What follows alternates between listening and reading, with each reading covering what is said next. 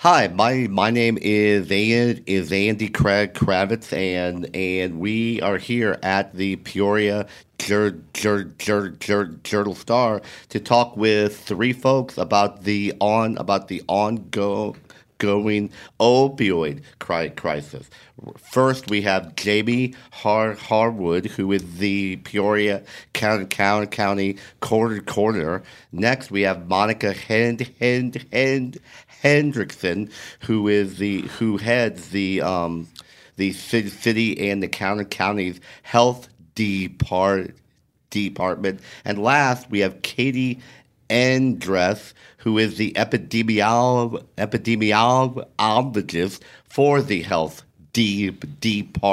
department. Thanks all for coming. Thank you, Andy, for asking us to be here today. All right.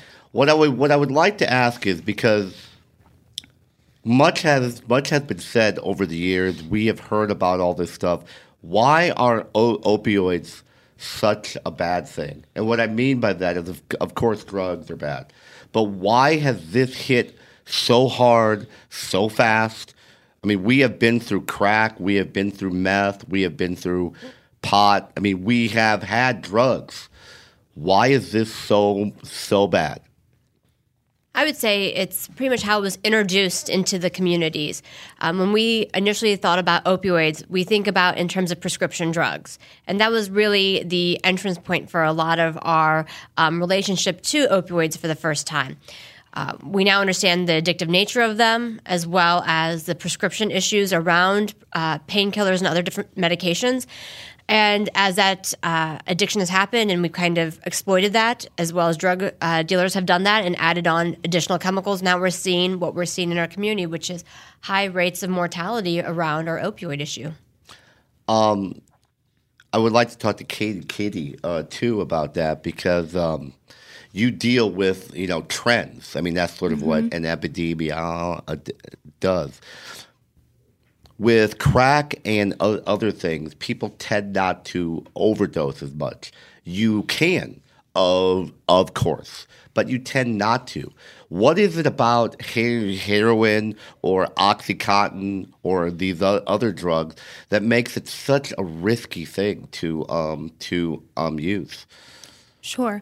Well, the rates that we're seeing are actually highest among fentanyl, which is recently coming in to play as an additive to heroin. And heroin is a derivative of morphine. And fentanyl is about 50 to 100 times more potent than morphine. So, and users may or may not know that it's been added to the heroin. So when they're using it, the risk of them overdosing from that drug is much higher. And that is where Jamie comes in. Your office, I have spoken to you, and we've talked over the years, last two or three, about the rise in overdoses. It's shocking. I mean, you see, at times we've seen one or two each week. At times we've seen more. I mean, it's absolutely amazing. Thoughts? Yeah, when we talk about numbers, back in 2016, we saw 32 drug overdoses, and those were a combination: heroin, fentanyl by itself, cocaine, fentanyl, methadone, and fentanyl, and some of them were a whole poly mixture of drugs. In 2017, we saw 65 drug overdoses with those same combinations that I just described. Right now, in 2017, we're seeing 1 to 2 drug overdoses a day. You mean eight? Sorry, 2018. Thank you, Andy. I get my years mixed up. Well, age, old age. Yeah, of course. So in 2018, we're seeing 1 to 2 overdoses a week right now where people are dying. And that's on an average. So most weeks, we at least see one, if not 1 to 2. And, and that enters, and that's quite amazing. By the same thing, we don't see that many folks shot each week or whatever. The mayor Jim Ardis set up a task force, a commission in 2015, and he involved a lot of these parties. He involved you. He involved your office. You were not there yet, but you were sort of. But let's talk about that and the effort one of the things that is good, I guess, about this whole crisis is it is bringing a lot of parties together to work on it. Why don't you guys talk to me a bit about the efforts that have been undertaken to try to combat this? So Monica? I'll begin. When in 2016, the Tri-County, which is Tazewell, Woodford, and Peoria, identified behavioral health as one of our health priorities, along with reproductive health, cancer, and healthy eating, active living.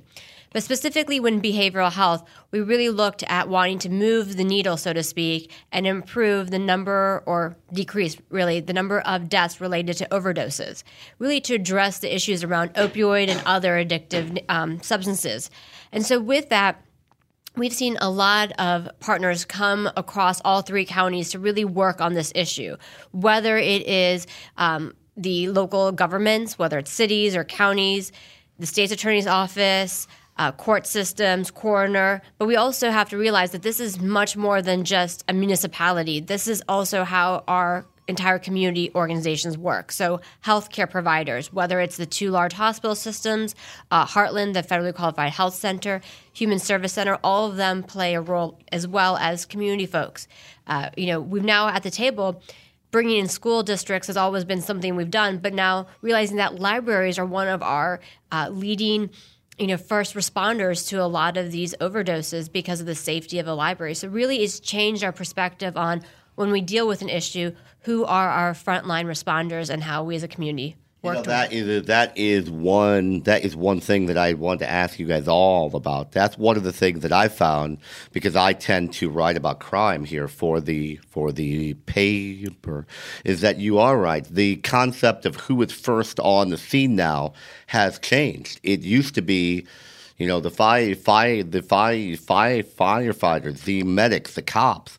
Now it could be a person who works at a gas station.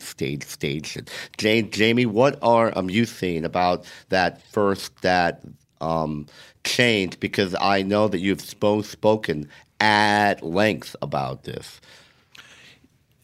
We are seeing all walks of life. I think one of the problems that we're seeing with people with this lack of care and compassion for people dying of drug overdoses is a stigma associated with the user. And I actually just had a group of East Peoria High School students in my office today on a tour. We were talking about the typical drug user, and they were all wrong on that instinct of who they think the user is. We're seeing drug users in their 60s and 70s who are cocaine addicts that are actually mixed or taking cocaine that's been mixed with fentanyl. We're seeing people in their 20s. Our average age right now is around 43 years of age for our drug deaths. So it's not the stereotypical type of drug user that we're seeing. And not only are we seeing this age demographic, we're also seeing people overdose in the bathrooms of gas stations. We're seeing them overdose in the libraries. Actually, we had an overdose at one of the local restaurants in the seating area where someone was found dead. So they're getting their drugs and they're using them in these particularly, as Monica said, safe places, and that's where we're finding them dead. What does the data show as to where they are from, as to who, what type of person are they? What type of demographics do these folks carry? Would you have that type of data as to the, he talked about ages. Are they from the city? Are they mostly from the outlying areas? Are they men, women, old, young, white, black, what? So the majority of the residents that experienced overdose deaths in the last year were from the 61605 zip code. There were 13 overdoses within that geographical area. But were the people found there? I mean, were the people were found there, but are they from there far as we know? That's where they're from. Okay. I don't have the information on where the overdose actually occurred, but that's where their address was. Okay. And I'm sorry. In some of the cases that we're seeing when we look back, and I know I provided you some of this data, Andy, for 2018, I think 3 of those originated from a different location compared to where they died. And some of them are even coming from different communities. When I look, we're having people that are residing in Tazewell County actually purchasing and using their drug here in Peoria County, or they're using in Tazewell County, but they die over here in Peoria County, maybe at a hospital. So they're coming from different directions. Katie? Sure. So the majority were males, about 55%, with the highest rates occurring in white males. However, when you look at the rates of death, the highest rates occur in black males. And so the age distribution, like Jamie said, mostly is occurring between 55 and 64. Wow. That's the majority of overdose. And then followed by 35 to 44, 45 to 54 age ranges. Now, are most of those deaths, are they coming from your so-called street drugs, where you either shoot up or smoke it or do whatever, or are they coming from overuse of a prescription drug? Because the average person might not think that if someone who is that old is going to go out on the street looking for a fix. So I believe majority of them are within and again, most of our death data comes from what is provided from the coroner's office when they reach that scene of point of time. And, most of it is from not necessarily prescription. But that's a really hard tell to make because by time, and Jamie, correct me if I'm wrong, by time you do an autopsy and you run the labs on it, it pretty much has a very short lifespan, so to speak, within the system. And so to collect that data is very difficult, and that's why it's, I applaud Jamie and his staff for being able to get to that scene and work so diligently with our first responders to be able to get that information and help us better understand, is it from a prescription side and it's a healthcare issue, or is it from, like you mentioned, the street side? So why don't we ask him what are you finding? The majority of what we're finding are not from prescription drugs, although we know based on our data that 3 out of 4 of our opioid heroin users started with a prescription drug habit.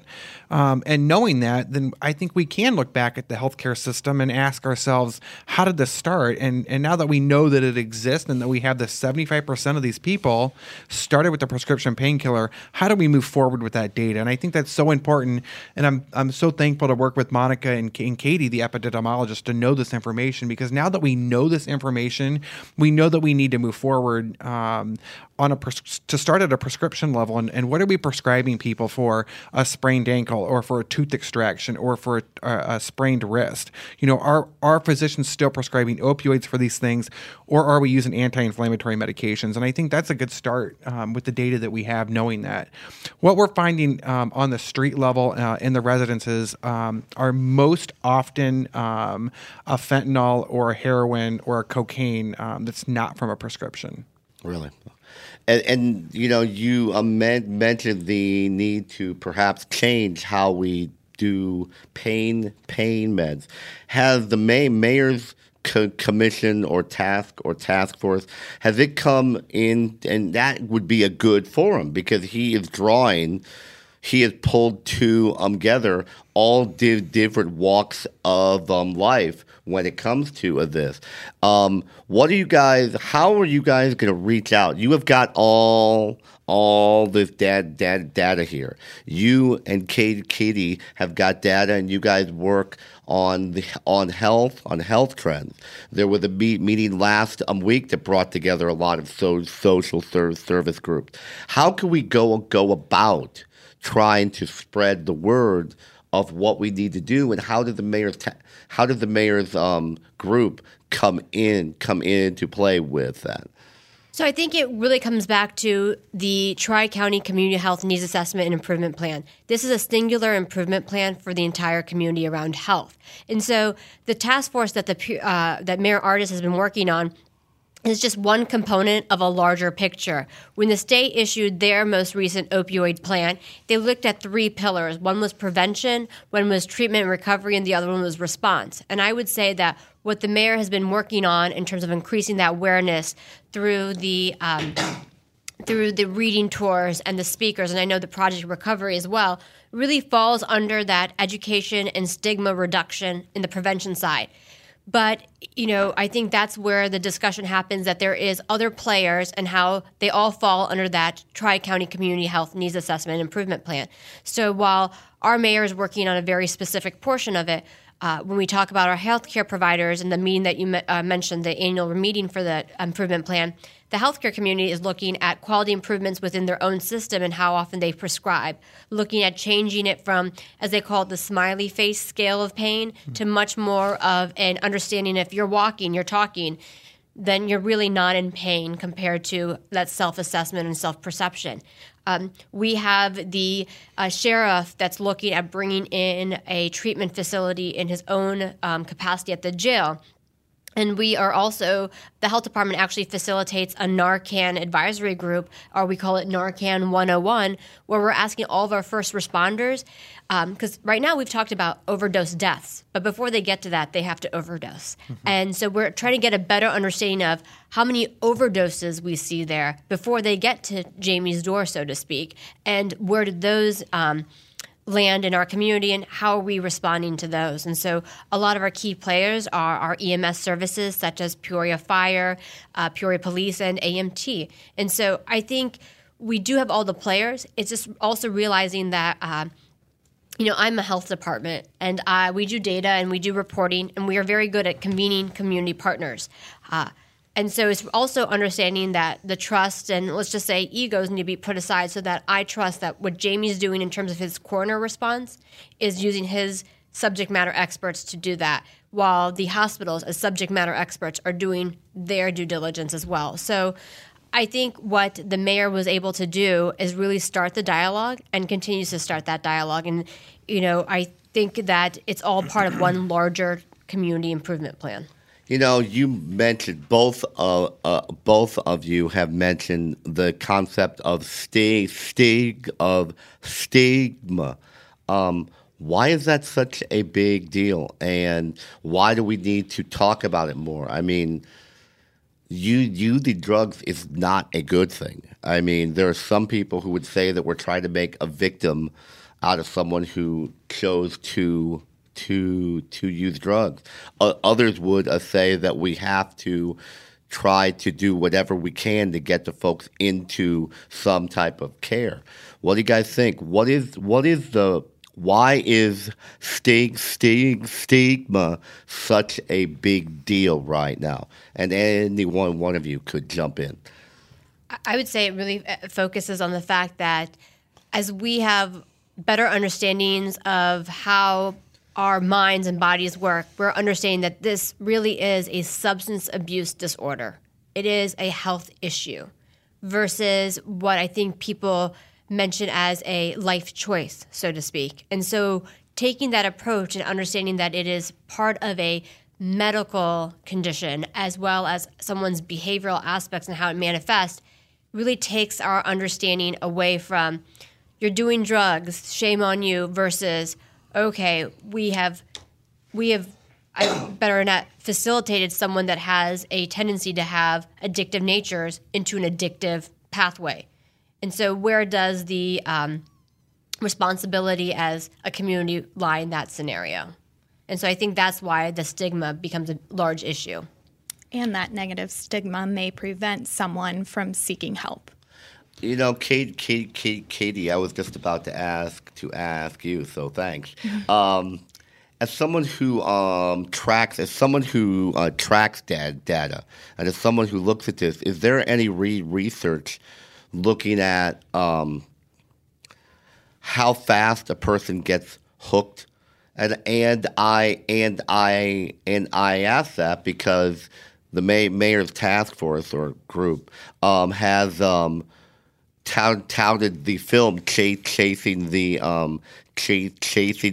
Dragon, which was made by the FBI and the DEA to show the perils of opioids. And the term Chasing the Dragon comes from someone who is trying to get back to that very first high. That first high tends to be the best one, and you want to constantly go back to that, and you're trying to get to that. Is there any data out there to say Because that's one of the things that I have heard in my research here, is that it's so – you could get hooked super fast without even knowing that you're hooked. You could try it once, twice, and you're done. In other words, you're hooked that fast. Have you found anything like that? Sure. I don't have any specific numbers, but I do know that both heroin and fentanyl are highly addictive substances. And yes, a person can become addicted after their first use of that substance. And I agree with her. I want to give a shout out to Chris Schaffner from the Human Service Center, who's actually watching our broadcast right now live. And I think Chris would actually comment on our website to say, hey, Chris, I think Chris would agree. For some people, it only takes one use. Why is that? I mean, as someone who's never taken any of these drugs, I really can't fathom. I just can't get how it can be that much of a hook or that much of a draw. And for some people, it is. It changes the endorphin switch in your brain. It changes the chemical component and what your drive and what your need is to fulfill that synthetic opioid that's been in your brain. Now you have to continue to feed it. And it's a medical condition, like Monica said, that you just don't have control over once you have that substance in your body. Speaking of medical, Jamie, you were a nurse for many years. Yeah, a long time. That's a lot of longs, Andy. Well, you know. But you were a nurse, and could you tell me a bit about what you've seen over time when it comes to these type of drugs? I mean, I have not done it. I don't know whether they have, but you actually can say, I was in the emergency room in 25 years back, and I could remember seeing X, Y, and Z. Now I can remember over time how it's changed. I mean, you're one of the few people, and now because of your job now, you are seeing it from a completely different and sad. Yeah, looking back on my career, so long time ago, it was 20 years ago that I started my nursing career. Wow. And I remember back then we had a book positioned in the emergency room. We had one, and at that time I was at Unity Point. We had a book that we kept in the emergency department of all of our frequent flyers, as we called them, and who was narcotic seeking. If we had someone arrive that wasn't in the book, we'd call across the street to OSF at the time, and if they had them in their book, then we knew we shouldn't be prescribing. But I can tell you, time and time again, we were still sending people out with prescriptions of hydrocodone, Vicodin, and medications such as that. I almost feel like at this junction during those times over the last 20 years, we've been a part of the problem, to be honest, where we would send someone with an ankle sprain out with 60 tablets of Vicodin, and then they'd go to their doctor and they'd get a refill of another 60 tablets. It was compounded in our brains over and over again to address pain for our patients. And if we weren't managing their pain, they were giving us low satisfaction scores on the patient satisfaction level, which affected our reimbursements. So it was this perpetuating snowballed problem that's occurred over the years. So I almost feel like we've been part of the problem, to be honest, controlling and managing pain. But I would also add to that, I mean, I'm not in the nursing field, but I think when we were talking just in the past year from our Narcan advisory group, one of the things we learned was that originally people have been using to overdose or to reverse an overdose about 2 milligrams of the medication, and now they're just assuming that 4 milligrams is a basic baseline value. So even how much we're giving to reverse a drug overdose has exponentially grown to combat these because of the potency of fentanyl and everything added to heroin. Why do you think fentanyl just suddenly showed up out of the blue? I mean, it seems kind of it was here, then bam, it was there. I think you answered the question when you said that somebody wanted to get that first high. And so when you kind of slope down from there to get back to that first high, you're going to want to see what you can add to those type of drugs to make it. One of the interesting facts is that part of the state's plan, even our local plan, is under response is when someone's incarcerated and then they leave that facility or correction facility and go back into the street, so to speak, they're at a very high risk of dying of an overdose because when they had that lag to get back to that high, they take on a lot more a lot more drugs. Or could it be that their level of resistance went down? In other words, if you don't use for X amount of time, you might not need as much, but you are still taking the same amount, and that affects you, right? Or no? Yeah, and I think that's absolutely true. Mm-hmm. All right. Looking forward, I have talked to the police and to the sheriff, and what they say is the common line: we cannot arrest our way out of this. I've talked to social service people who talk about needle exchange program. We've talked about Narcan use, and we've also talked about the need to get more on beds here to have more beds. All this costs a lot of money.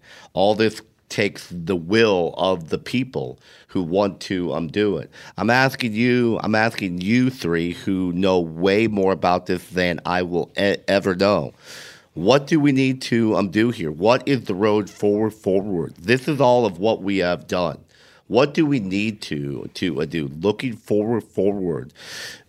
People now know you shouldn't take a bunch of Vicodin. People now know heroin's bad. Most people know fentanyl's out there. Most people know the cops are looking for this type of stuff. Yet we still have this issue every single day, every single week. I'm not saying that things aren't working, but I'm saying what can we do that is better, or what could we do more of, and what do we need? So I'll start on this end, and we can work our way down. Thank you, Andy, for that. Well, all of the strategies you mentioned are evidence-based strategies, and they target different aspects of that continuum of care, whereas needle exchange programs are an effort to at harm reduction. So you're going to reduce individuals with substance abuse from getting diseases or comorbid conditions if they're using dirty needles. So by exchanging them out for clean needles, you're reducing potential harm from substance abuse. With the Narcan, you're reducing the potential overdose deaths. So by getting more Narcan into hands of family members or people who use with other individuals with substance abuse issues is going to help reduce the amount of deaths due to overdose, because a lot of times, you're right, people are using in different areas like the library, and EMS might not be the first ones to respond. So by having that in someone's hand who's close by is going to help reduce the risk of death from that overdose. And then also treatment facilities, getting patients in for long-term treatment to reduce that addiction. I would say, going along with what Katie mentioned, it's going to be twofold. One is addressing the fact that it is a community response. All the players need to really come along, and which they have been, but I think more in a singular approach of this is a goal that we are all working towards, kind of a collective impact model about our goal is to really take this needle and move it down. So I think that's part of it. The second part is also understanding how health equity plays a really key part, and not just only opioid addiction or heroin addiction, but a lot of other addictive and health disparities that we see in our community. So understanding the different barriers that different groups of people need to address, whether it's if you are having a behavioral health and you're moving towards using opioids or different drugs to cope with those, what can we do in terms of an upstream issue? Is it poverty? Is it economic development? Is it access to care? All of those, I think, are also larger issues as a community we have to understand in terms of how we address health disparities through identifying health equities. I would like to touch on one thing that you said. You said that this is the world that we live in. But why should folks care if they live in a part of town where this does not happen, if they do not know a single person who has done this, if they don't abuse drugs and none of their friends do, and they don't know a single person who does? There's a lot of folks who are not touched by this whatsoever, or are they? I think the question is, they are. Why? Because when you look at the health of a community, it doesn't reside within an individual. It's based on what's called the totality of everyone in that community. And so while we might be isolated from this health issue, the larger entities that have built this and have kind of moved this crisis to the point of where it is not just related to opioids. We're looking at the same upstream factors when we look at heart disease and obesity, homicide, and other social and behavioral health issues. And so I think it would be naive to think that, well, I don't know anyone directly related to the opioid issue.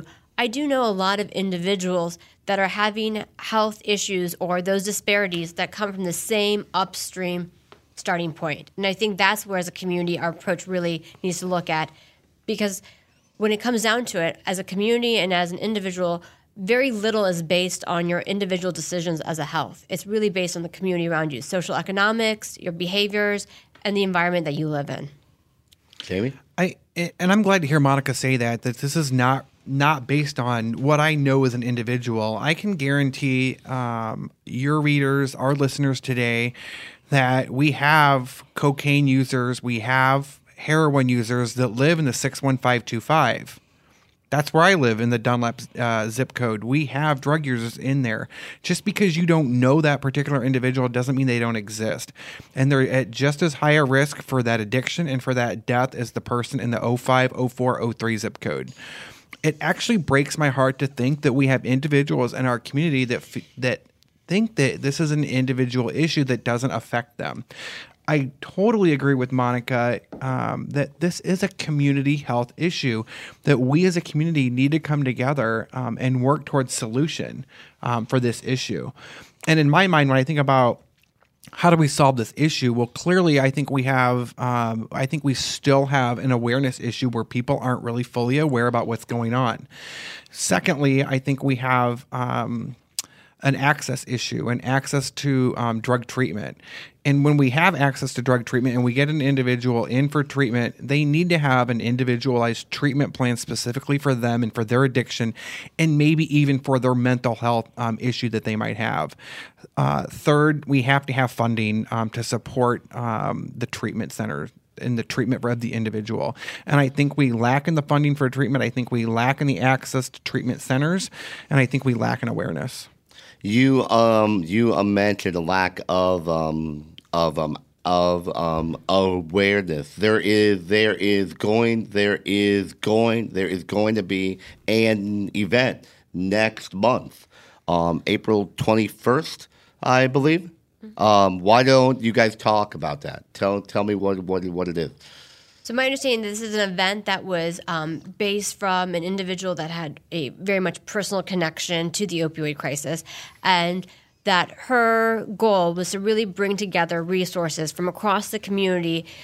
Think of it as a resource fair, but really to kind of shine a light on what is available in our community and how we can, as a community, leverage it for the individual, as well as create partnerships and collaborations to help address this. And that is known as the Recovery Project, right? And that is also sponsored by the mayor's task force. And for those who would like more information on that, you can go to the city of Peoria's website, and there is a link for the mayor's commission on heroin use. Guys, is there anything else that you guys would like to add? Going once, twice? No, just thank you for having us. Well, yeah, I do. And thank you for bringing up the Recovery Project, too. It's going to be an opportunity for people to talk to other people who have been through the addiction process and that continued journey of recovery. There's going to be a ton of resources. There are going to be speakers, booth setup, Narcan training going on, a ton of things for a lot of people in our community to come together as a jointed, united front to help each other in our community go through a recovery.